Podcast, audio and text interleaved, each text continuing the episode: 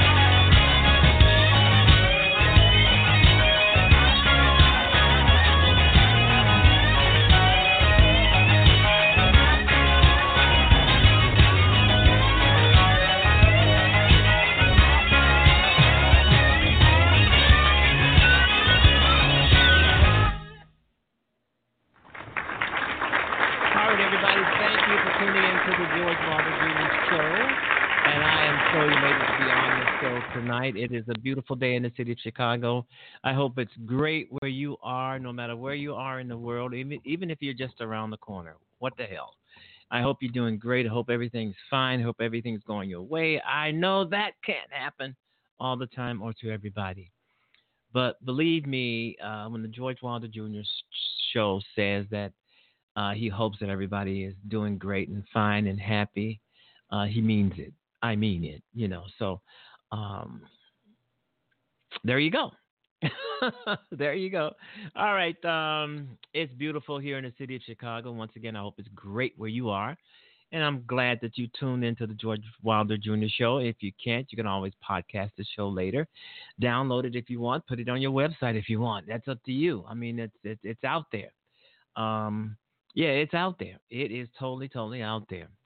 And uh, let's see, what can we talk about today? What what do we have? Uh, can you give me something that I can talk about? Because I'm fresh out of ideas. I'm fresh out of topics. We have no guests, at least uh, for this particular show. Uh, so what do I talk about? Trump. Ah, let's see. Uh, government shutdowns are costly and stupid. I agree with that. Trump is saying that he's going to shut down the government.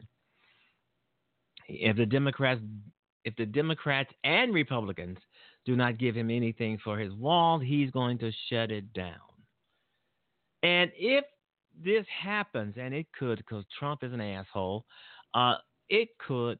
Uh, if this happens, the Trump, the Republicans might as well give up being Republicans. Their party is over. This over because in 2020 we're going to hold the Republicans, Donald Trump and his scary ass Republicans. We're going to hold these people accountable for this, shutting down the government. That means some people, especially federal workers, will not be getting their paycheck. And you know that federal workers are made up of Democrats and Republicans. So they're just turning the the Republican part of the federal workers against them. And they're and come 2020, these Republicans, uh, uh, federal workers are be, are going to become Democratic federal federal workers, and they're going to be voting Democratic in the 2020 election. And Donald Trump still has the audacity to think that he's going to win this election. He thinks he's going to be reelected president in 2020. And you've got some people, even some media outlets, saying that Donald Trump will be will be reelected and do a second term. Donald Trump will not be elected if he decides to run in 2020, and if he makes it to 2010 to 2020 without being uh, indicted or subpoenaed along those lines. Along those lines. But let's say if he does make it to 2020, and he might, because the, there is a guideline in, in the Department of Justice that's saying a sitting sitting president cannot be indicted uh, while in office, and it seems like it's going to hold up. It, it's all up to Bob Mueller. It seems like it's going to hold up, and even with the Democrats, it seems like it's going to hold up. And uh, but uh, uh, uh Trump will not be elected. He will not be reelected. That's delusional thinking, and it's a lot of uh, delusional thinking out there. For instance, a lot of Trump supporters are elated and happy that they're they're going to be losing their health care because of uh, this federal judge, Trump judge, uh, declared it uh, unconstitutional or something like that. And he struck it down in Texas, struck the law down in Texas. And uh, a lot of uh, people, Trump supporters, losing their health care, will not be able to go to the doctor, but they still love Trump. They're saying that Trump is going to make health care a lot better for them are delusional. Trump is not going to do a fucking thing for you. He's going to strike down Obamacare and he's not going to come up with anything to replace it, neither him or the Republicans. But the Trumpsters, uh, Trump re- Republicans, Trump supporters, they are so delusional. You can almost tell a Trump supporter. I mean, especially if they respond to you, responding to you on social media. they can't spell. They can't put two words together that make sense, but they're trying to get their thought out. You know what I'm saying? Uh, you can always, and they admit it. They they are Trump supporters. I mean, it, he takes away their health care, he takes away their Social Security check. They think that's a good thing. They wind up homeless, dead. They don't give a fuck. They're Trump supporters, and you know. But I do believe that there's a lot more. There's a lot of smart people more so than uh, these ignorant ones out here. There are too many smart and educational education uh, people, lots of education. I'm trying to say out here who knows how to put two words together, two numbers together, two and two together, and come up with four. I mean, you can't count on that with a Trump supporter. Okay, and I hate. I'm gonna tell you something, folks. I hate putting people down. I don't like that. It's not in my forte to put people down, no matter what they do, who they are, where they come from. Uh, as long as they're trying to do something good with their life, you know, I mean, I'm not the kind of person who goes around bashing or bullying people because of what they do or because of their nationality, because of where they come from. I don't do things like that. But but when I see people are being assholes, they're mean, nasty, vile, non-caring, they have no sophistication, they have no class, they have no ability to pull themselves up by their bootstraps because it's something they do not want to do. Then I get in those people's, those kind of people, I get in their asses. Tough, you know. So, but basically, I'm my thing is not to belittle people. I don't care if, if you're a janitor or or you're working at a uh, you're a CEO at some great great corporation it doesn't bother me. I don't I don't try to. But when you, uh, you know, try to step on me or someone like me or someone lower than I am, uh, then I have a problem with that. I have a problem. I have a problem with people who uh, do not have lives of their own and then they try to destroy yours because they don't have lives of their own. Because if if someone had a life of their own, they wouldn't be too busy thinking about what you're doing and trying to make you look bad, would they? I don't think so. All right, you've been listening to the George Wilder Jr. Show on Blog Talk Radio Show on Blog Talk Radio. George Wilder Jr. Show, and we've been on. Wow, man, we've been on a, quite a while. I, some uh, I've had lots of guests guests on the show, folks. I've had over three or four hundred people on the show. Uh, I regret that I didn't get a lot of those people to, uh, and some of them still listen to the show. I've been told. Some have, uh, you know, uh, gone off wherever they've gone off to, and uh, some still listen to the show. Some people still rec- um, you know, tell other people to listen to the show. Some people may not listen to the show uh, when it's live, but they'll listen to the show whenever they possibly can, and that's great. That's beautiful. Whenever you possibly can, because a lot of the, the folks at Blog Talk Radio are saying, "Hey, George, we don't we don't count the folks that listen to you live. We count the folks that listen to you after after the show is over and the show is podcast. It doesn't matter what the fuck happens. I'm doing the show. I'm happy that I'm doing the show, and I will continue to do the show as long as I can. And I promise that as long as I can, as long as I can. The George Wilder Jr. Show is on the air. We're talking about ooh, Donald Trump, the presidency. Um, I got some questions from uh, listeners. Maybe I can get to those later. But um, we're talking about this government shutdown, and and and as I've said before, folks, a government shutdown is just costly and stupid, and it's dumb.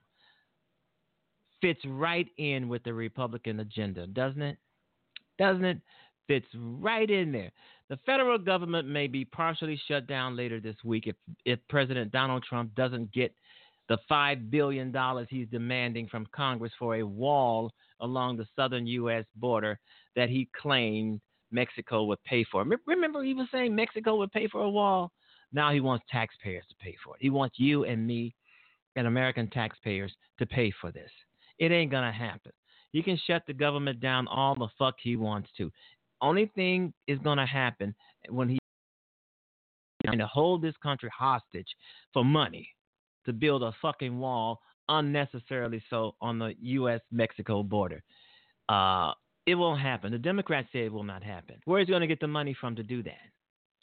Where where is he going to get five billion dollars that he is demanding from Congress, the Senate, and the House of Representatives?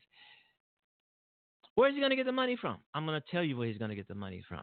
He's going to get the money from by cutting entitlement programs and Social Security, Medicare, food stamps.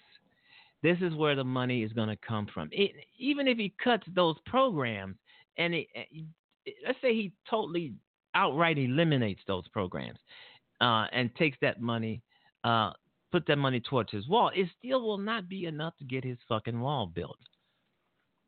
It's not going to happen. It's not going to happen.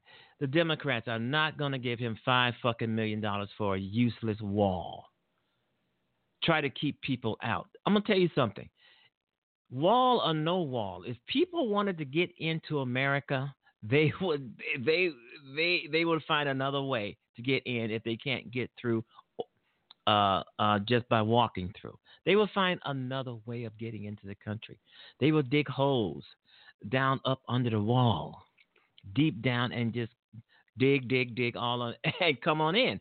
They'll get uh, 50 foot, 100 foot ladders, 200 foot ladder, build ladders, and just come on over the fucking wall. There's no real solution to keeping people out of the country. And a wall is one of the dumbest things there can be. But Trump he figures, well, he's going to keep the killers out. He's going to keep the murderers out. He's going to keep the druggers out. Waiting in. Matter of fact, they've got other ways of getting in into uh, uh, America without even coming across the border. But I can't get over Trump saying almost a hundred fucking times that Mexico was going to pay for the wall. Mexico gave him the thumb and said, "Fuck you." I can't, I can remember, and I'm pretty sure you can too. If you're following this, you, you, you remember too when he was saying Mexico was going to pay for the wall. Mexico, Mexico, Mexico. Now he wants the elderly, the old people, Medicare. He wants us to pay for it. Young people. He wants us to pay for it. He's, he's actually demanding that we pay for it. cut the social programs, cut everything uh, uh, uh, that's keeping us alive, that's keeping people who are not rich like they are alive. Cut everything. Give all that fucking money to, to the wall. Five billion dollars. If Trump want a fucking wall, let him pay for it. You want it, you pay for it. You you you're supposed to be a billionaire. You pay for it. I don't think that guy's a billionaire. Uh, Trump is a businessman. He's he got rich on using other people's money, just like he's using our money now and pocketing it. And pocketing it. All right, you've been listening to the George Wilder Jr. Show. It says here if a shutdown comes to pass, it will be costly and stupid. It will be a costly and stupid one, just like other shutdowns that preceded this one, if it comes. The federal government does not save money when it grinds a, grinds to a halt and the federal workers stop working. In fact, the opposite happens. The government wastes time and resources prepping for a shutdown and then must catch up on missed work once the government reopens. In the meantime, workers temporarily go without their paychecks. Consumer confidence dampens, and the gross domestic product takes a small but noticeable hit. In short, shutting down the government is a self inflicted and devastating move. But Donald Trump does not care. This is his motorandum It's to destroy America. Up in America. This is his plot with Russia to destroy America. This is what he wants. He doesn't give a fuck about who it hurts, how many children is going to get hurt by this, adults not getting, federal workers not getting their paychecks. He doesn't give a fuck about that. He just wants to see people hurt because he's a fighter. He's right fighting back. Nobody likes him. Nobody, everybody criticizes him. Everybody thinks he stinks. So he's going to go after, and he's been doing that since since he became president, going after people. And I've been saying from day one of his presidency that Donald Trump hated America. Donald Trump hates hates the United States. And how many times have he actually proven it? Proven uh, what I said to be true. I'm pretty sure other people have said uh, some things that are similar, but but I I mean I was uh, just saying it uh, over and over and over on this show that he hates America. I said it on social media. I said it in some of the writings that I'm doing. Uh, he hates America, and he, and the Republicans and Donald Trump prove me to be correct, and other people who are saying the same thing prove us to be correct. This man cannot stand America. He wants to be a dictator. He's pissed off. He's more pissed off the Republicans losing the House of Representatives back in the midterms than he is anything. The Democrats.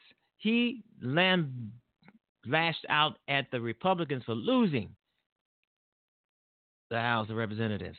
Because if they'd have won it, then Democrats, the Democratic democracy as we know it, and Democrats would have been over. It would have been kaput. But I was listening to something that James Comey was saying, and he was saying for Republicans to stop being afraid of this monster, this dumbass man. Stop being afraid of him. Stop being afraid of him. Vote against Donald Trump. He doesn't give a shit about the rule of law. He doesn't give a fuck about telling monumental lies out or to the American people and the world for, for that matter. He doesn't give a shit about it. I mean, he was the meeting that he had with the Democrats. Donald Trump sat on his fat ass and lied, lied, lied, lied, lied. What did he lie about? He lied about the wall being built. He said the I think he said about two or three or four times. Yeah. Uh, he said that the wall was being built. If you don't believe me, go back and check out the tape. You can find it on YouTube or, or Facebook. It's, it's it's floating around someplace. Google it. This man sat on his fat ass for about three minutes and said, The wall is being built. In terms of it being constructed right now as everybody was meeting in the Oval Office. It was not. The news media, the news media, no, it's not being built because if that fucking wall was being built, I mean, it would be so much hoopla around it. I mean, you would have every reporter in the world down there on the border where it's being built. You would have Mexico bitching about it uh, being built. Donald Trump just, what makes this man lie like that? What makes this man lie so much when his lies are going to be found out immediately? Immediately. And then he just goes on his day like nothing happened. Or he'll try to find a, and a distraction to distract you away from what people are talking about at that very moment. Donald Trump is if he's good as if he is good at anything, he is good at distracting people. Well, let's say this: he he was good at distracting people because a lot of people have woke, woken up and know of his distractions. I think the first, actually, I think the first uh, uh, thing that the Democrats should do once they take office is to impeach Trump, but they're not going to do it. Donald Trump has done so much to be impeached for. Impeachment does not mean that he's going to be removed from office. I mean, uh, uh, Bill Clinton was impeached, but he stayed in office. Uh, Donald Trump will not be removed unless only way Donald if if the Democrats impeach Donald Trump, which I doubt they would do because Nancy Pelosi is making all kind of excuses to why Trump should not be impeached. And one of the reasons, one of the reasons one of the things that she's saying that Donald Trump cannot be impeached because they're waiting on the Mueller investigation.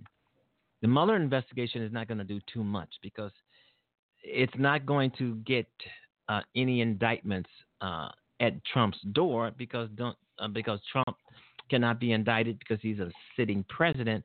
At least that's what the Department of Justice is saying. And and Mueller is going to probably, you know, abide by that because he's a law enforcement guy and he does things by the rules. You know, he doesn't break a rule. But I think the first order of business for the Democrats in January when they take the office is to impeach Trump.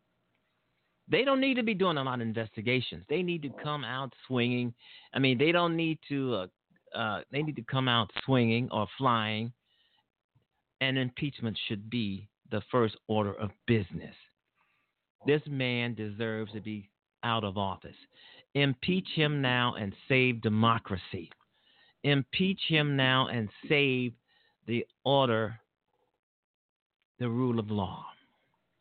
The rule of law. That's what they need to impeach him for. We voted for him.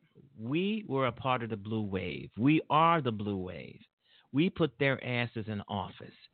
We put their asses in office to check and balance Donald Trump. We put their asses in office to impeach him. Trump is running around, well, if you impeach me, people to revolt.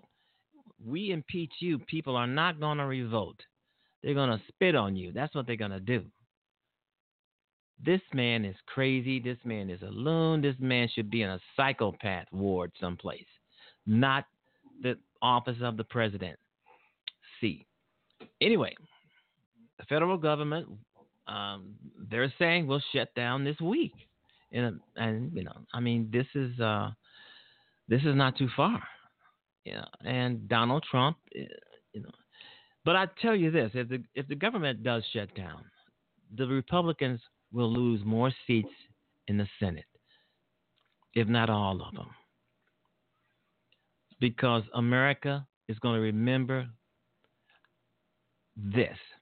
Just by Trump saying that the government is going to shut down, let's say if he just threatening, he just talking shit. Still and all, when you're threatening to shut down the government, that means you're th- threatening to stop federal workers from getting their paychecks. And there's thousands and thousands of federal workers around America.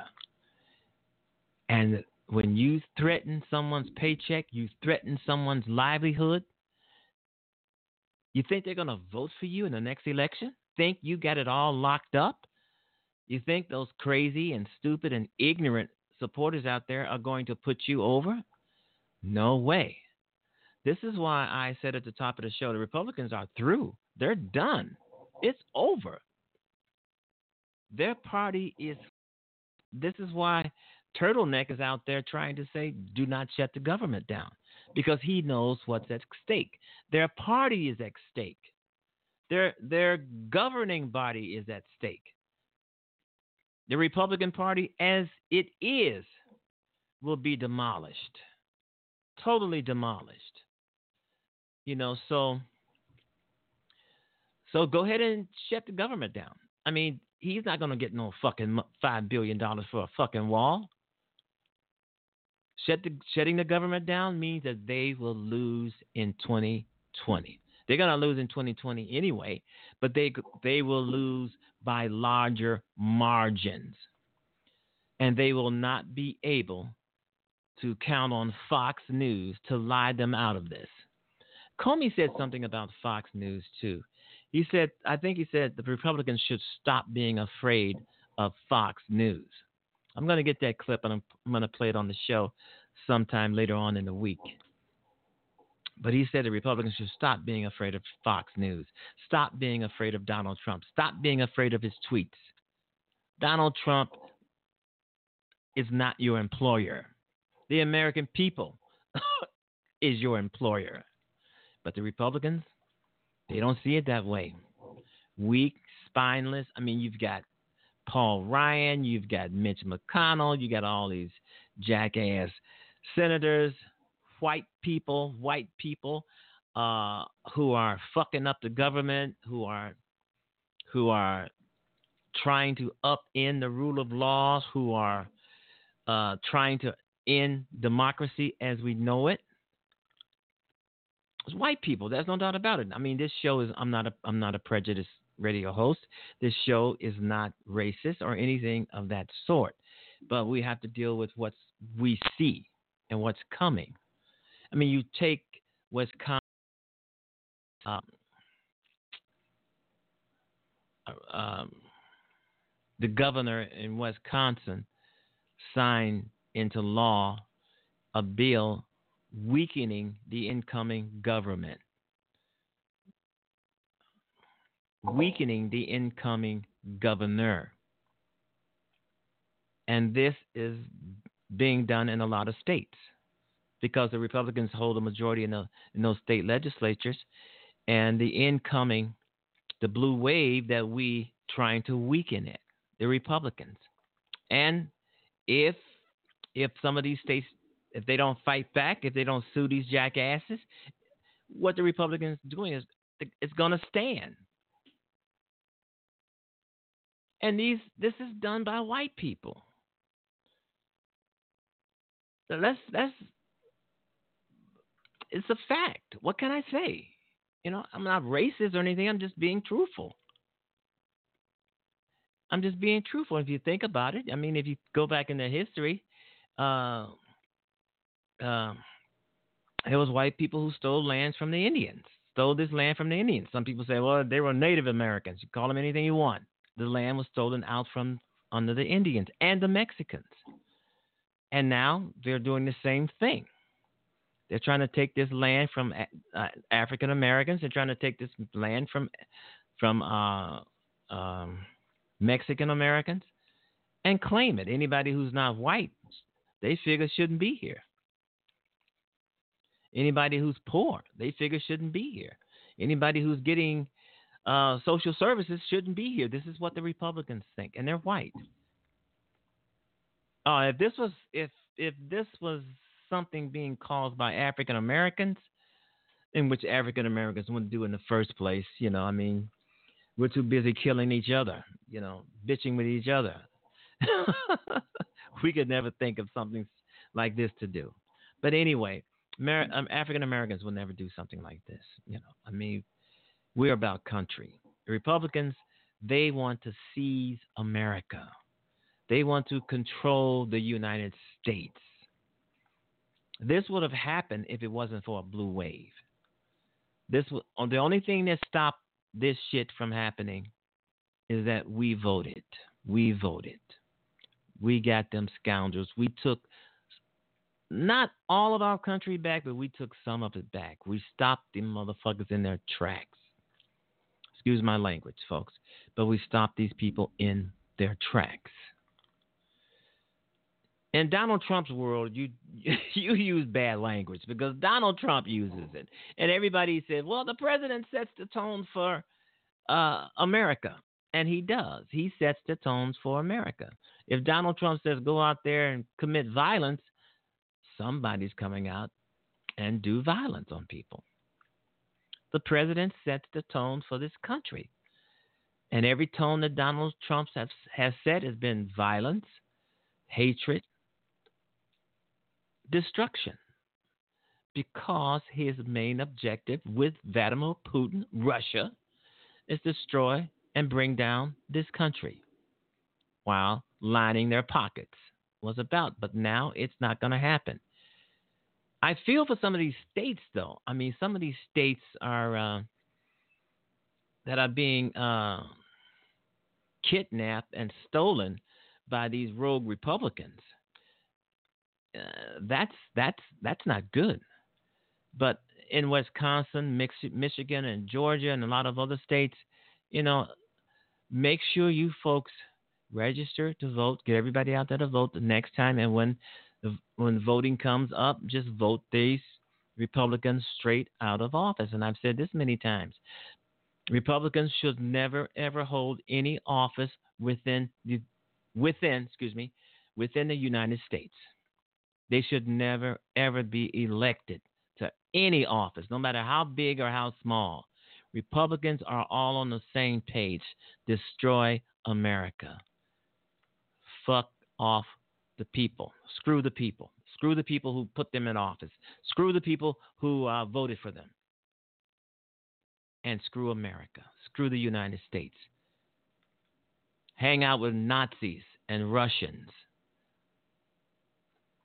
All right, everybody. Thanks for uh, tuning into the George Wilder Jr. Show.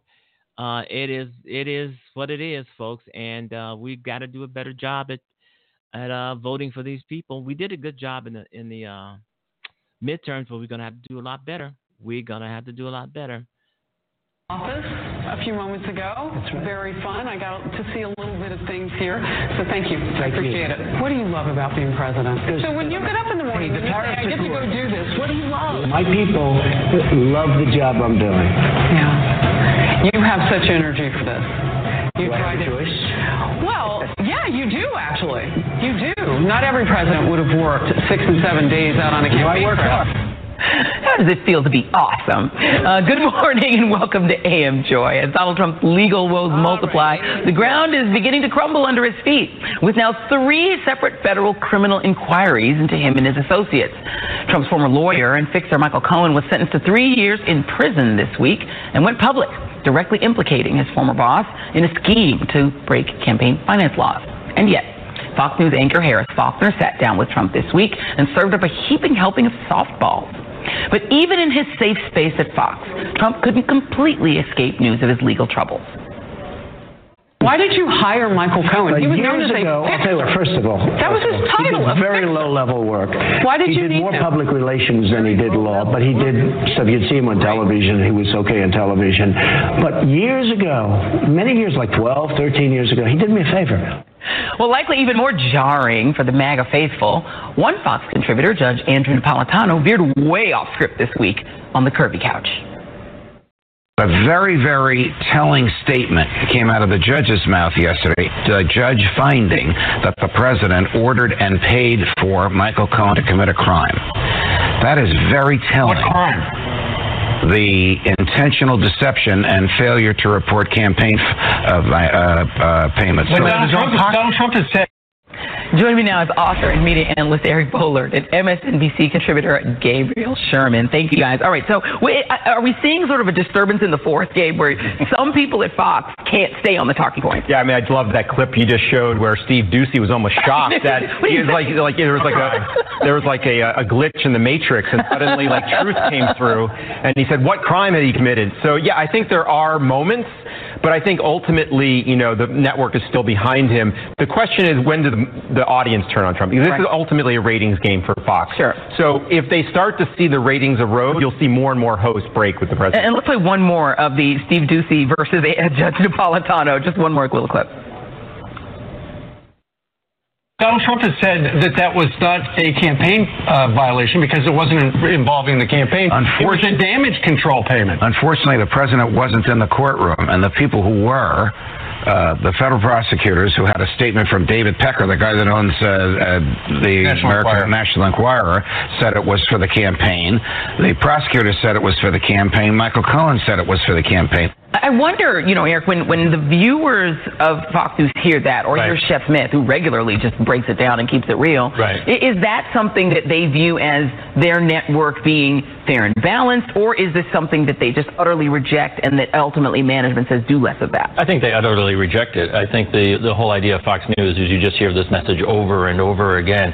But the problem for Trump is going to be, you know, Fox isn't going to be enough. You know, sentencing judges, sentencing judges don't care about Fox News thinks, right? Grand juries don't care what Fox News thinks. Right. Democratic chairmen of House committees don't care what Fox News thinks. We're entering a whole new dimension now, and 2019 is going to be much more of a legal battle versus a political partisan battle. Yeah. Fox News is very good on the partisan, the mudslinging stuff. Yep. It's very bad. Judge Napolitano is off script because he's actually a judge who kind of understands the law. Everyone else, there's no defense that they've come up with that makes any sense for any of this Russia stuff. Yeah, I want to bring in Charlie Charlie Sykes now. Charlie, you you were in uh, conservative talk radio for a very long time, so you know how uh, you know exacting uh, conservative audiences can be if you veer off script and you don't tell them what they want to hear. I wonder what you think about whether or not Fox News does have space to, at some point, in, inject a little bit of the reality of Donald Trump's situation, because it's very difficult to hide how much jeopardy he is increasingly in. That is a very, very good question because I think that uh, increasingly a lot of conservatives think of the conservative media as their safe space, a phrase Yeah. you used, and they don't want to hear this necessarily. And Fox News has to look over its shoulder because there are other, even more pro-Trump networks out there. Right. But I, but I do think, but I do think that uh, was it Eric who said uh, who said that Fox News is not enough. It, it's not enough because here's the the president who has really, you know, try to create an alternative reality um, around all of all of this. And Fox News has contributed to creating this alternative reality bubble. But you know, facts are stubborn things, and reality does intrude. And you are starting to see some cracks here. But it is interesting that how does Donald Trump react to all of these threats? It's to go back into his warm, fuzzy, safe space and and, and uh, you know uh, engage in these incredibly cringeworthy, sycophantic interviews. Yeah. But uh, that's only that's only going to get him so far. Well, Yeah, you know, we- we've been here before, actually. You know, uh, at the end of the Bush presidency after Katrina, where just it was clear to everyone, even Republicans, that it was a disaster.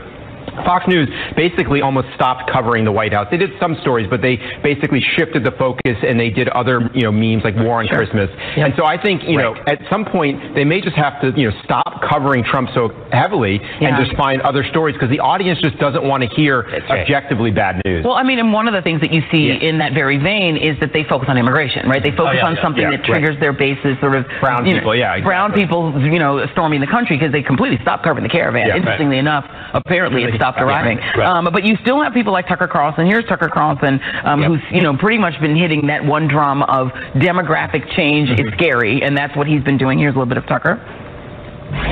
We have a moral obligation to admit the world's poor, they tell us, even if it makes our own country poorer and dirtier and more divided. So, you know, Eric, this is their strategy, right? Is to just keep on harping on that. That has caused some backlash, too. Pacific Life has pulled ads from Tucker Carlson's show because of that comment. Right. The uh, that's what they do well. They do the smear, they do the hate mongering, they do fear. Again, they don't do legal defense very well. and and we saw two new polls in the last 24 hours about people don't believe Trump specifically about the Russia. Yeah. Uh, and so there's been this 18 month Trump Fox News hoax campaign, complete failure. None of that stuff plays outside of the bubble, and that's the problem they're going to have in 2019. And Charlie, you know this audience very well, uh, as I said before, because one of the other things that seems to work, or at least to be tried, is sort of cultural grievance. And this idea that it is all a conspiracy, not just against Trump, but by extension against conservatives, that the left just hates conservatives, and that that's the reason that they're trying to investigate Trump. Donald Trump this morning feeding that that same thing by going after Saturday Night Live, which is an odd thing to do to keep on. He's obviously watching Saturday Night Live, um, and he, he it really upsets him that they make fun of him. But I, I put that up just to say that I've heard this for very many years. This idea among the right where they say co- comedy is biased against conservatives, and therefore when people are making fun of someone like Donald Trump, by extension, they're making fun of the right. That is a way to defend Trump, even against lying and criminality yeah, there's there's two things. Yes, um, the distraction, you know, you know, like it's almost like what the dog with a squirrel. Like, oh, let's look over here at Hillary's emails or these these uh, dark, dirty people coming across the border. But it is extraordinary the extent to which people on the right have played the victim card. Yeah. About 20 years ago, I wrote a book called A Nation of Victims, but I never thought that the conservative movement would embrace describing themselves as victims. And Donald Trump plays this, blaming the problems on the other, but also saying that attacks on him are attacks on you, mm-hmm. which is why he plays this cultural grievance. So, for example, you know, when he criticizes, you know, his his critics, watch how he pivots to say, "This is not about me. They are insulting you. They're coming for you. This is an assault on your values." And that, of course, has resonated. This this is one of the reasons you know this was one of the the themes of the Trump administration. I mean the Trump campaign and the Trump administration, and also this belief that Donald Trump himself can never fail. He can only be betrayed or undermined. Yeah. You know, the buck never stops with Donald Trump, and you're going to see that theme a lot. And, you know, um, Gabe, I- am curious to see, again, how long in the Fox News establishment, you know, Roger Ailes was very good at mm-hmm. grievance, right? Yeah. And so was Right Wing Talk Radio, for, yeah. for to be honest politics, with you. Yeah. If you listen to, over the years, Rush Limbaugh, it was a similar theme. They're coming after you. Yeah, yeah. They're stealing from you. They, that amorphous they, is out to get you. That's a pretty consistent and powerful theme. But Fox News did hire some people who still want to be journalists, right? Yeah, who yeah. still want to do that job. Chris Wallace, um, who often is in that pivot position yeah. of being doing conservative TV, but also mm-hmm. doing journalism. Here he is again, and I wonder how long this kind of thing can survive. Take a listen. Michael Flynn, the president says, you know, Mueller says he lies. Flynn said he didn't lie. What he neglects to mention is that the president fired him uh, three weeks after he became the national security advisor. Why did he fire him? For lying. So the president fired the man for lying who he's now defending against lying. I'm always fascinated by that dichotomy, right? Yeah, because yeah. Chris Wallace is still going to do that. Mm-hmm. And I wonder how long the management at Fox, the new management at Fox, will tolerate. Is, is that something that they encourage? Yeah, so I think one of the changes in the Roger Ailes era, a comment like that would have gotten someone taken off the air. It was much more top down. I think in the post Ailes era, they go where the audience goes. So they allow you know moments like that to happen because the ratings are good, mm-hmm. but there's not the kind of authoritarian top down where you know example is during the 08 campaign, a young reporter had criticized Sarah Palin for not giving access to the press. That person was pulled off the air, never to appear again. So things like that happen. They happen less now mm-hmm. because the Murdochs are just primarily concerned with money, and the money is pouring in. And, and, I wonder now when you extrapolate from there to something like Sinclair, which is doing a completely different thing right. that is actually broader than what Fox is doing. They're just feeding direct propaganda into the homes of people through their traffic and weather together. I mean, that is an, a much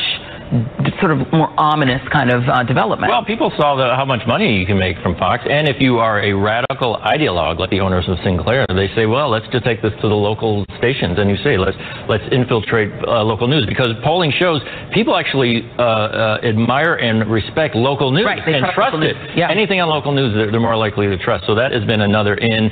But you know, Sinclair ran into a problem. Uh, they had to make an apology a couple weeks ago.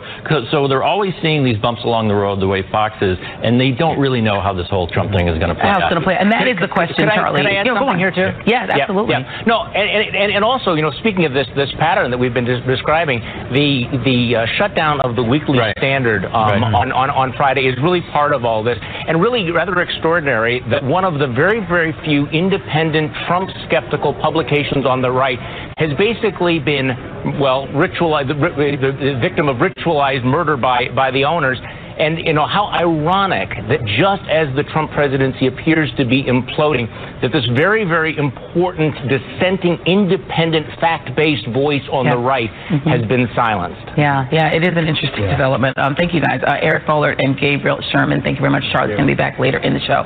Well, Trump is now promising really good health care. Less than 24 hours after an activist Republican judge went after Obamacare. More on that next. Really good health care. Exciting things happened over the last 24 hours. If the Republicans and the Democrats get together, we are going to end up with incredible health care, which is the way it should have been from day one. Okay, well, you won't be surprised to find out that that's not true. The Affordable Care Act is still the law of the land this morning, and there are no signs that Congress has any plans to redo health care from scratch. What Trump was referring to was a surprise ruling Friday night, perfectly timed to disrupt the final day of Obamacare open enrollment, in which a conservative federal judge in Texas declared that the Affordable Care Act is unconstitutional, despite the Supreme Court ruling six years ago to uphold the ACA. This new ruling could put the health care law on track to wind up right back in the high court again before an even more conservative bench. Joining me now, Jonathan Cohn of the Huffington Post. Perry Bacon Jr. of 538.com, and Wendell Potter, founder of Tarbell.org. Thank you all for being here. And Jonathan, I'm going to start with you. We spoke the other night uh, during the Rachel Maddow show. Have you had time to digest this ruling, and what are your thoughts on its viability? Yeah, so I mean the the ruling the first time we looked at it Friday night, it, it looked uh, it, it, looked kind of bananas, which is what, uh, and, and I use that phrase because in the two days since I, have read a lot of the commentary from a lot of the legal experts, and actually yeah. a lot of uh, conservative experts have looked at it and said this ruling is bananas. That's actually a direct quote from the guy who filed the last lawsuit right. against the Affordable Care Act. I mean, it really doesn't make a lot of sense. Yeah. Um, it basically says we need to uh, obey. Well, we have to respect the will of Congress Congress what Congress said back in 2010, even though Congress changed its mind in 2017. And again, people know this is all about the, the basis of the case is the individual mandate, the penalty, that's now gone. Does that, can the law stand or fall? Um, whether, you know, what happens with the case is hard to say. I mean, you know, uh, this is a fairly far-fetched legal argument. Um, it's hard to imagine a circuit court upholding it. It's even harder to imagine John Roberts, who had two chances to vote against the Affordable Care Act on much more plausible grounds, yeah. voting against it. But you know, it's not a guarantee. I mean, who knows? I mean, that's the thing. Now the possibility is out there. And that's the thing, uh, Perry Bacon Jr. We've been talking about the Affordable Care Act since, you know, what, eight years now. Um, and, and the reality is, is that as the law has gotten more popular, let's see a poll here, it's got a 53 to 40 favorable ruling. As the law has gotten more unpopular, that hasn't changed the Republican messaging on it. And Republicans have consistently, more than 50 votes in the House to try to overturn it. They've consistently tried to gut it. This is still their thing, to get rid of it. So Republicans haven't changed their mind. And just maybe it's just my cynicism, but the courts are packed with Republican judges who simply think exactly like the base of the party. Right. I think you know think about how much Mitch McConnell's focused on judicial appointments to the exclusion of almost everything else. That is his big priority. I think the reason for that is you're likely to see more sort of venue shopping. We can, let's find the judge who will issue a ruling like this. The conservatives targeted this judge. Used to work for John Cornyn, knowing he would issue this kind of ruling. I think Jonathan's right. As long as John Roberts is on the, in the court, you have four Democratic votes plus Roberts. So it's probably likely the decision will ultimately stand up. But I think we're now in almost year nine of Obamacare resistance. You have yeah. states won't won't expand Medicaid, states won't use marketplaces, all these lawsuits, and I think you're going to see this continue. We might be in year 12 or year 13. The Republicans now know they probably can't repeal this through Congress because it's unpopular, but I think they're going to keep looking for the courts to knock down Obamacare for them. And you know, Wendell, I, uh, Wendell Potter, I want to go to sort of another issue here, which is that you've got what Republicans, someone has described this ruling as the dog that caught the car, right? You have on the one hand, activist Republicans just don't believe in the idea of regulating the insurance market. They believe insurance companies should have the right to charge people higher, uh, you know, premiums if they want to because they have pre-existing conditions. They just don't believe in the idea of this at all. And on the other hand, you have people who have to legislate who they don't have the luxury of just being ideological. They may vote to overturn uh, the Affordable Care Act, but they do so when they know it won't actually happen, right? So now let me show you one little bit of that dichotomy of Susan Collins, who's going to be up for reelection election in a couple of years. Here's what she said about the ACA and this ruling earlier today. I think this will be overturned on appeal. You do? I do. In the Supreme Court or in the Fifth Circuit, or where, where do you think it's? I'm not sure where it will occur, but there's no reason why the individual mandate provision can't be struck down and keep all of the good provisions of the Affordable Care Act at least for now, Susan Collins on the record saying that she thinks that this will be overturned uh, until it's politically expedient to change her mind. But now you have probably the most radical member of the Trump administration, uh, Stephen Miller, who was on CBS this morning, and here were his thoughts. So to be clear there, you're predicting that this goes to the Supreme Court and that the Supreme Court ultimately strikes down. I believe that's the likeliest outcome because Obamacare has always been unconstitutional. So Wendell Potter, that's the dichotomy, right? People have to get elected, right. don't want to say they're against things like the pre-existing conditions provision. People like Stephen Miller are like, yeah, kill the whole law.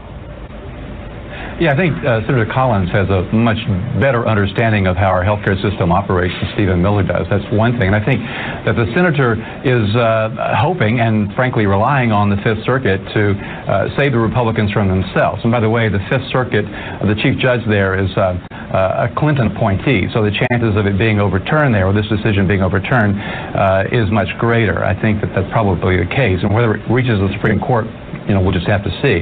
But I think that uh, increasingly Republican lawmakers and certainly Republican uh, voters are beginning to understand that we can't go back to where we were. In fact, uh, a significant uh, percentage of Republicans are saying we need to go much further and maybe even embrace the Medicare for All type system. That's one thing that I think uh, we're going to be seeing is that um, more and, and, I think one of the problems with the Republicans is that they were misreading a lot of the polls. Uh, yeah, it has been unpopular at the ACA in the past, but a lot of the, that unpopularity is that the law did not go far enough, and it left the insurance companies uh, more or less still running our healthcare system. So I think uh, uh I, I think that we're going to be seeing when the new Congress is sworn in that's going to be a move not only to preserve the Affordable Care Act, but also to move beyond that. And Jonathan, you were nodding there. You think that this might trigger to uh, actually expansion of the law?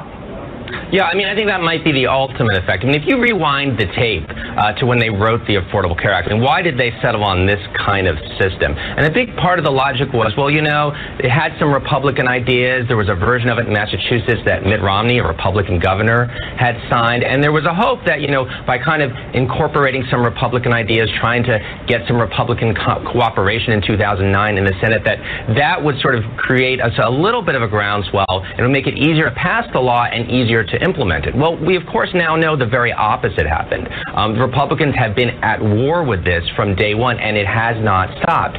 So the next time Democrats get a chance to do health care legislation, I mean, they're going to look at the landscape. They're going to remember this history. They're going to say, you know what? There's no point in trying to sort of, you know, compromise with the Republicans or take their ideas. We're just going to do what we think is best. Now, whether that's Medicare for all or some other version that involves expanding government programs, I think you're going to see that that's going to be the lesson lesson of all these court decisions, of all these fights, is that, you know, trying to cooperate, trying to find a middle ground, uh, it, it, it, just doesn't pay off. Yeah, and, and Perry Bacon Jr., I still recall the, the stories that you did going to Kentucky and people saying, well, I hate Obamacare, but then saying, but I like Kynect, the version in Kentucky that is Obamacare. Is that dynamic still at play? That the base of the Republican Party, do they still hate the idea of having health care? No, you, you see, uh, you saw these uh, ballot initiatives where in Utah, in Idaho, in conservative places this November, Medicaid expansion was a big thing happening in Kentucky. That was where most of the newly insured were getting it. Medicaid expansion, people actually getting health care, is popular among Republican voters too. So that's the big thing. Is like as Republican voters, if you had a vote in most states, would be fairly favorable to Medicaid expansion and, and, and the other parts of the ACA. Republican activists, the Koch Foundation, those kinds of people are opposed opposed to this. But there's a real world effect of this, which is that as long as the activists are pushing this way, you had the last day of Obamacare enrollment, a big day where the news is all over this law is gone. You have 14 states, places like Texas, places like Alabama, where you can't get on Medicaid still. So I still think the Republican effort here is probably unpopular and not going to ever be popular, but it's still going to meaningfully mean fewer people have health insurance than they otherwise would have. Yeah, absolutely. And Wendell, just very quickly, let's just entertain this idea of Medicare for all because the sort of lead line on it is it is completely unviable, too expensive, and Republicans are now messaging against it. It was done against Andrew Gillum, and there's to say that now Democrats want pure socialism. Is that true? Is it not viable, or what do you what do you make of this idea of Medicare for all? No, in fact, the reason, uh, the, the fact that they're pushing back against this shows that this has uh, growing public support for it, and it's scaring the insurance industry, which is largely behind a lot of this propaganda. It, it is not only viable; it's just a matter of of when. It's not if. And we cannot, if, when you, if you look at the current system and project out 10 years, mm-hmm. this is a system we can't afford. And you can save trillions of dollars by moving to a Medicare for all type system. All right, we're going to have more of that discussion because it is it is bubbling up. It's out there. So Jonathan Cohn, Perry Bacon Jr., Wendell Potter, three of the best in the business to talk about this. Thank you guys very much. Appreciate it. and up next, Stephen Miller doubles down on Trump's threat of a government shutdown. More AM Joy coming up. This is the year for holiday part, or the time of year for holiday parties all throughout cable news. As a matter of fact, Team AM Joy had our party last night. Not to be outdone this morning, the kids on the curvy couch did their Secret Santa exchange. Take a look. Did you do it? I did You it. I did went it. for it. All in. Oh, it's the Trumpy Bear. yes! We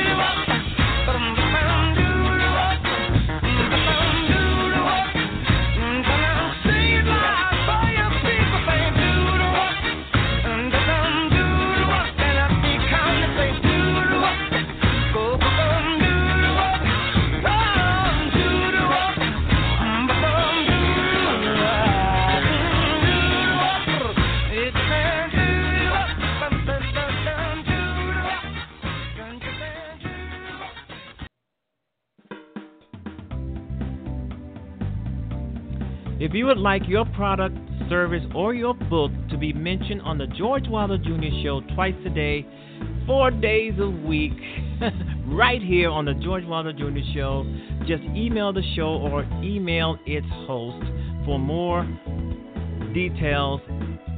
Thank you.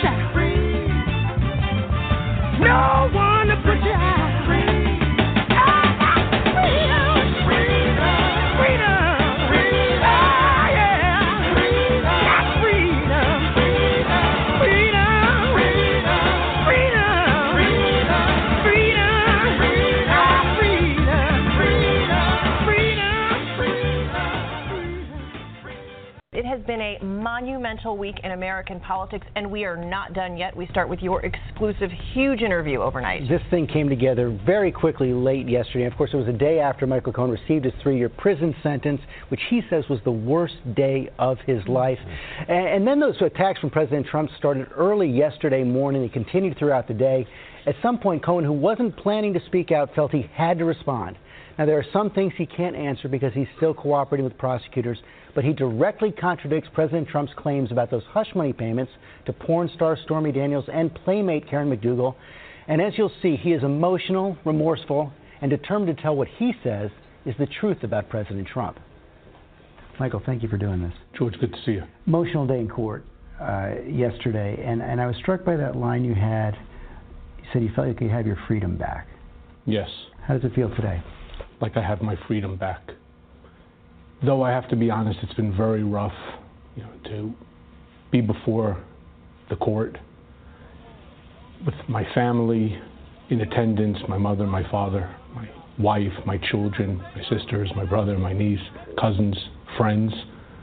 It was um, it was a very rough day. And then you wake up today, and the president's tweeting from very early in the morning uh, several different things. Wh- What struck me most is his claim that um, you, you agreed to this plea deal for this reason. He said those charges were just agreed to him by him in order to embarrass the president and get a much reduced prison sentence. I know which tweets you're talking about. First of all, it's absolutely not true. Um, I did not do it to embarrass the president.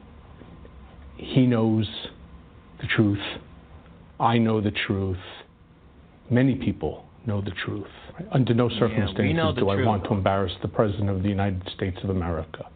The truth is, What I told did. the truth. I took responsibility for my actions. And instead of him taking responsibility for his actions, what does he do? He attacks my family.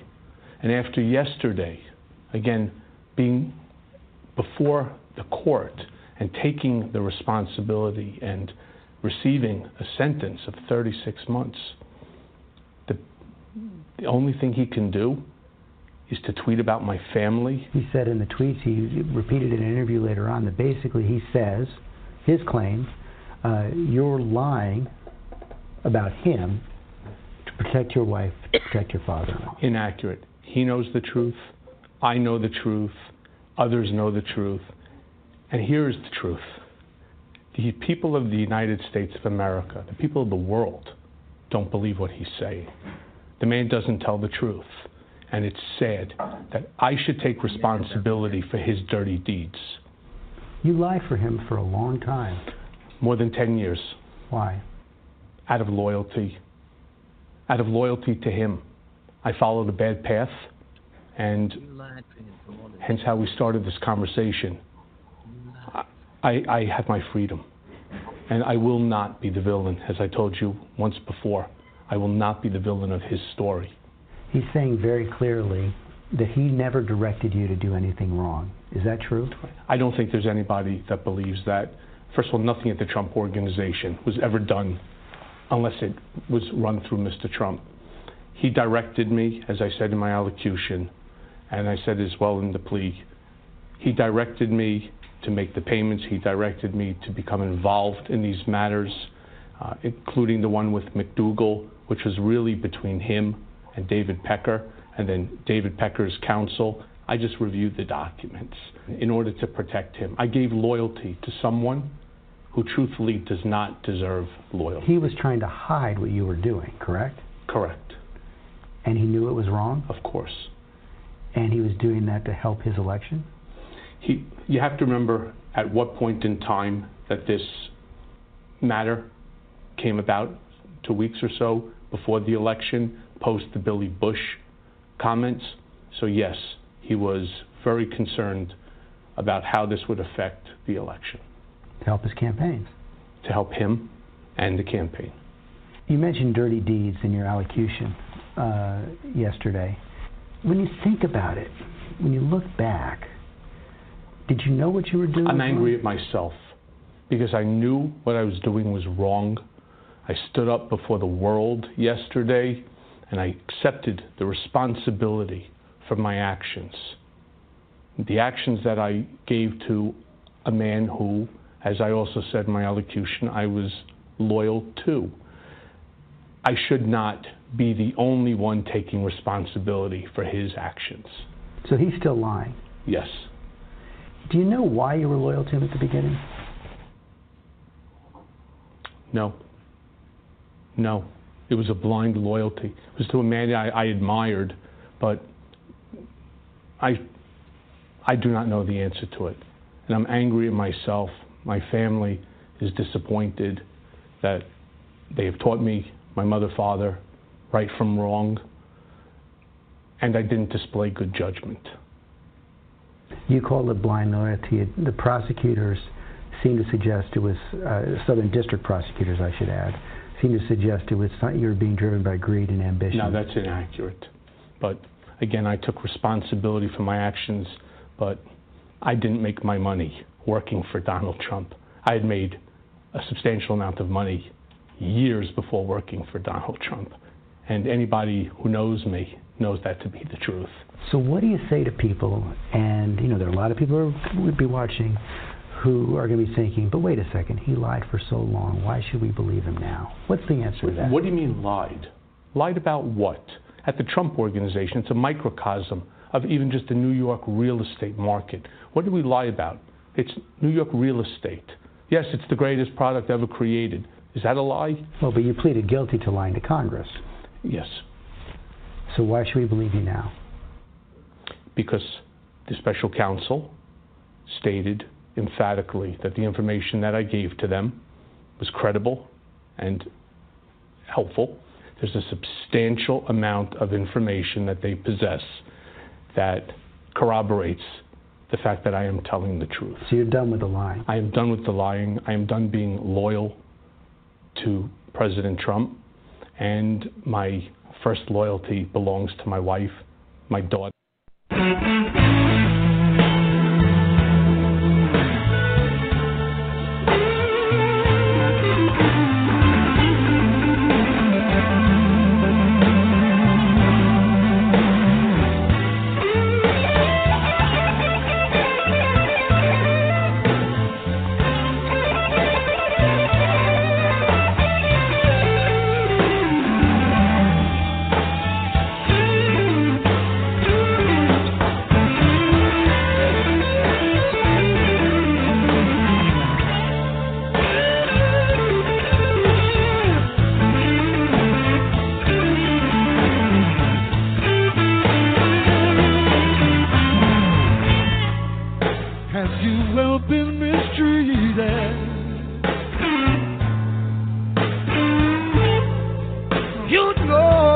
Just what I'm talking about. Have you ever been mistreated? You know just what I'm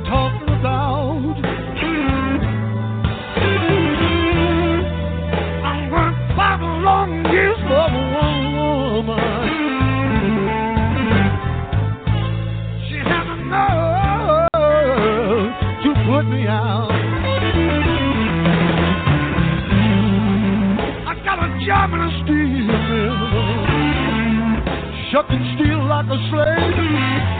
Five long years every Friday I come straight home with all my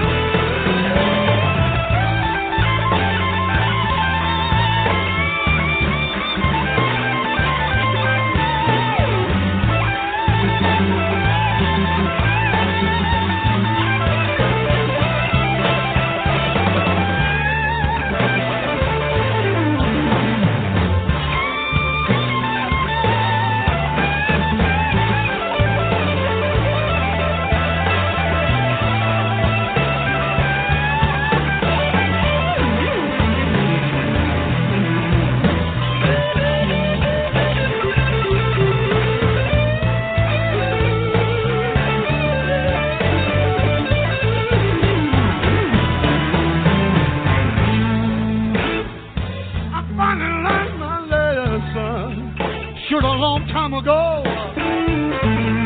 The next woman that I marry, she gonna work and bring me the gold. Have you ever been mistreated?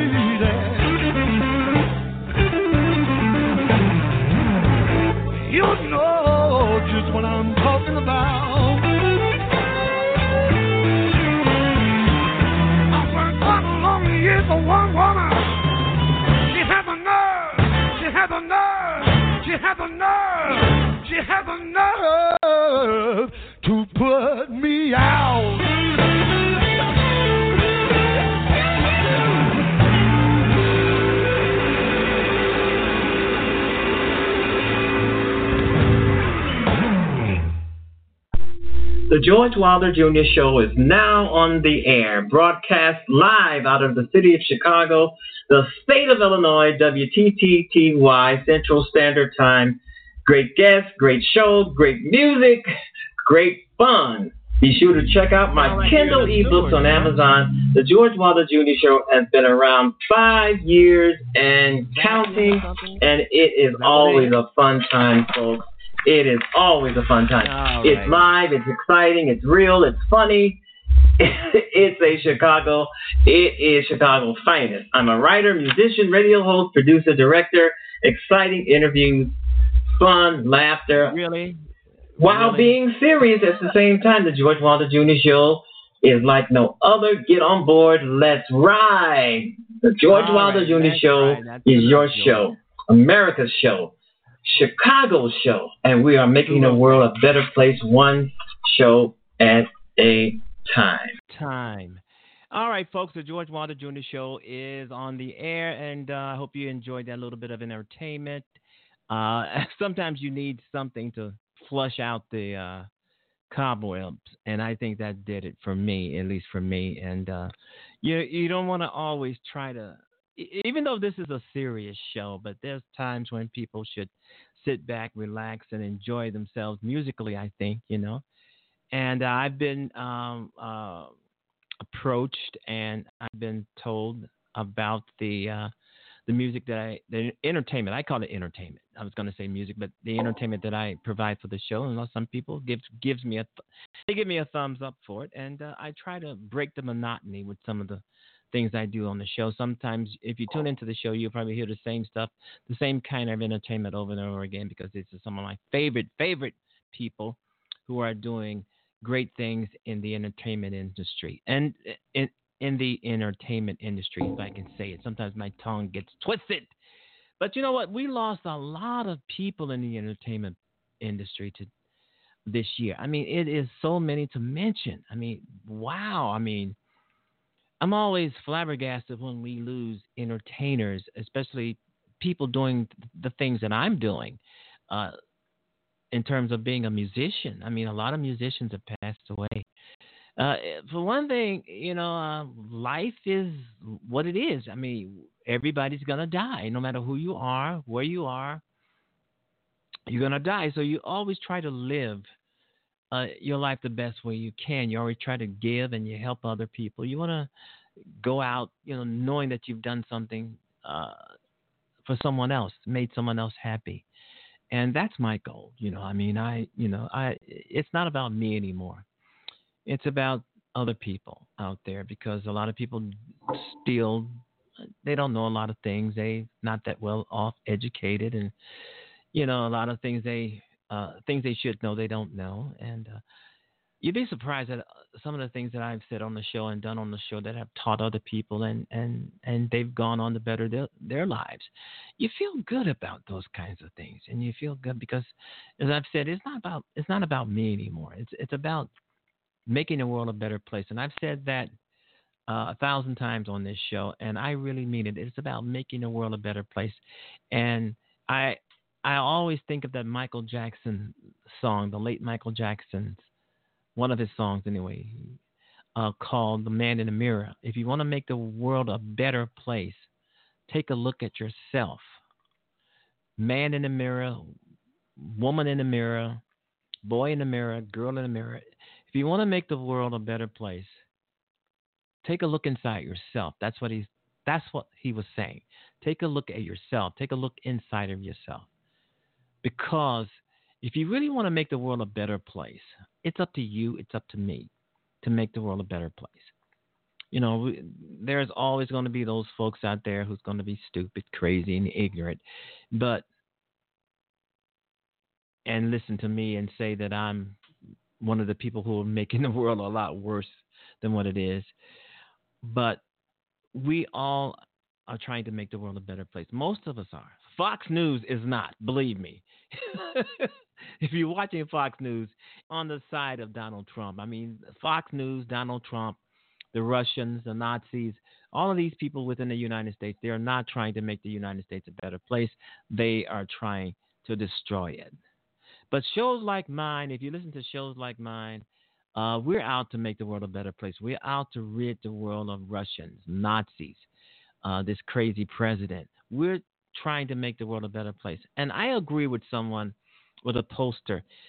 Uh, people saying that five years from now, we're going to be, you know, we're going to look back on this hor- horrific and nightmare time in our country, and we're going to say, wow, we got past it. It's over. He's gone. You know, uh, yeah, five years from now, three years from now, because this cannot last. This shit with Donald Trump cannot last. This uh, uh, Republican Party cannot last. These people are talking about cut, shutting down the government. And uh, you don't shut down the government. It's costly, it's time consuming, and it's a waste of time. And basically, it's stupid. Okay? It's stupid. But Donald Trump, I mean, he's a part of the Repub. I mean, he's a part of part of the corrupt Republicans. He's also a part of the Russians who want to come in and control and take over the United States. We cannot let that happen. We spoke on uh, November 6, uh, 2018. We won. We didn't win the House, the uh, Senate, but we'll work on that in 2020. You know, so we want to get these Republicans out because they are no good for America. They want to see America go down the fucking tubes. And this is what Trump is taking America. He doesn't give a fuck. He doesn't care. He doesn't care about you or me, the American people. He doesn't care about your your kids, your house, your child in college. He doesn't give a damn about that. He cares about lining his fucking pockets and taking this country down. Remember, Donald Trump cannot borrow money. He's had six or five or six bankruptcies. I mean, no bank in the history of the world, nowhere in the world is going to give Donald Trump a bank loan. And he's pissed off about that. He's saying to himself, well, he's saying to us, I'm president of the United States. I should be able to walk into a bank and get a loan. He can't do that, so he's trying to take down the banks along with everything else in America. But since he's gotten all of these uh, um, lawsuits and felonies and more shit under his belt, the Trump organization, uh, uh, all these lawsuits, I don't think Donald Trump is going to make it. People are saying, well, maybe he should resign. He better not. If he doesn't want to be indicted, because the, soon as he resigns, he becomes a private citizen and he's susceptible to be indicted. If he runs in 2020 and loses, he becomes a private citizen and will be indicted.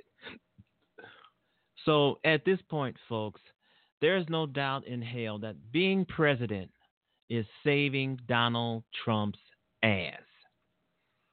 Being president, his presidency is saving his ass. If you if you want to be technical about it, the the Department of Justice is saving his ass because they have something on their book saying that a sitting president cannot be indicted, which I think is bullshit. But they're going to go by it. I think Robert Mueller, as I've said, is going to adhere to it because he's a man who follows the rules. He goes by the book.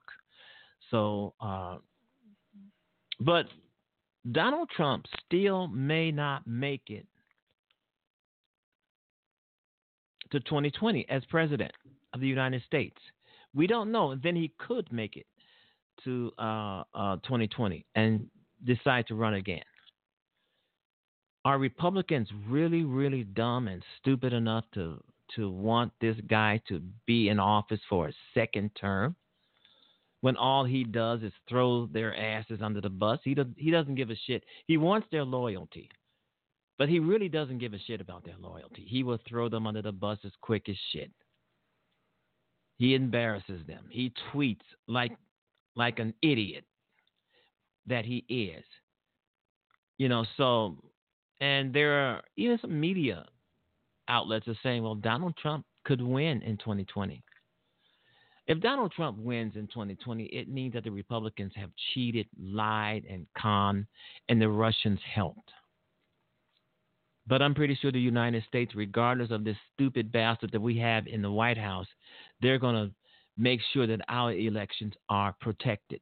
Trump and the Republicans, one of the things that they will not do, they will not put forth funding to protect our elections. They will not do it because they don't they know that America is against them and will vote against them.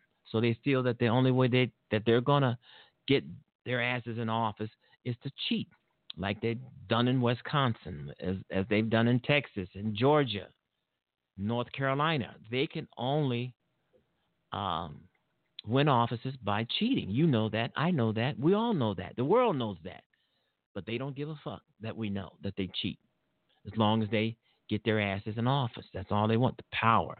They want the power. All right, you've been listening to the George Wilder Jr. Show. We're just off the off the air, starting a brand new week, folks. And you know, uh, 2019 is just around the corner, and we're gonna have we're gonna try and do some great things for the George Wilder Jr. Show in 2019. Some things, some things will just stay the same because a lot of people hate change. A lot of people can't deal with change. They things have to stay the same. But I'm the mm-hmm. type of guy, and my show is a type of show that we welcome change. I mean, I think change is good, especially if it's positive change.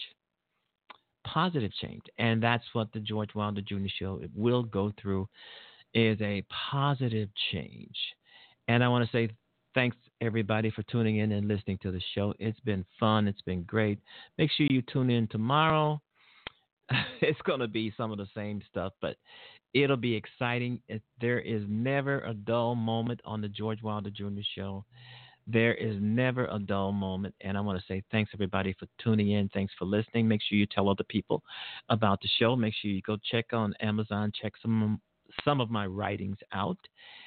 And hope you hope all of you will join me tomorrow on the George Wilder Jr. Show. Don't forget to tell people about the show. It's a great show. It's uh, it's the finest thing in Chicago, maybe in the world. You know, so who knows? It's great to know and see that people are listening to my show in their cars. That's beautiful. That's wonderful. I just get all goosebumps sometimes. And I want to thank those people who are doing that. But if you listen to any, any way that you're listening to the George Wilder Jr. show, it is always, always welcome. Bye bye, everybody. Join me tomorrow. Bye bye.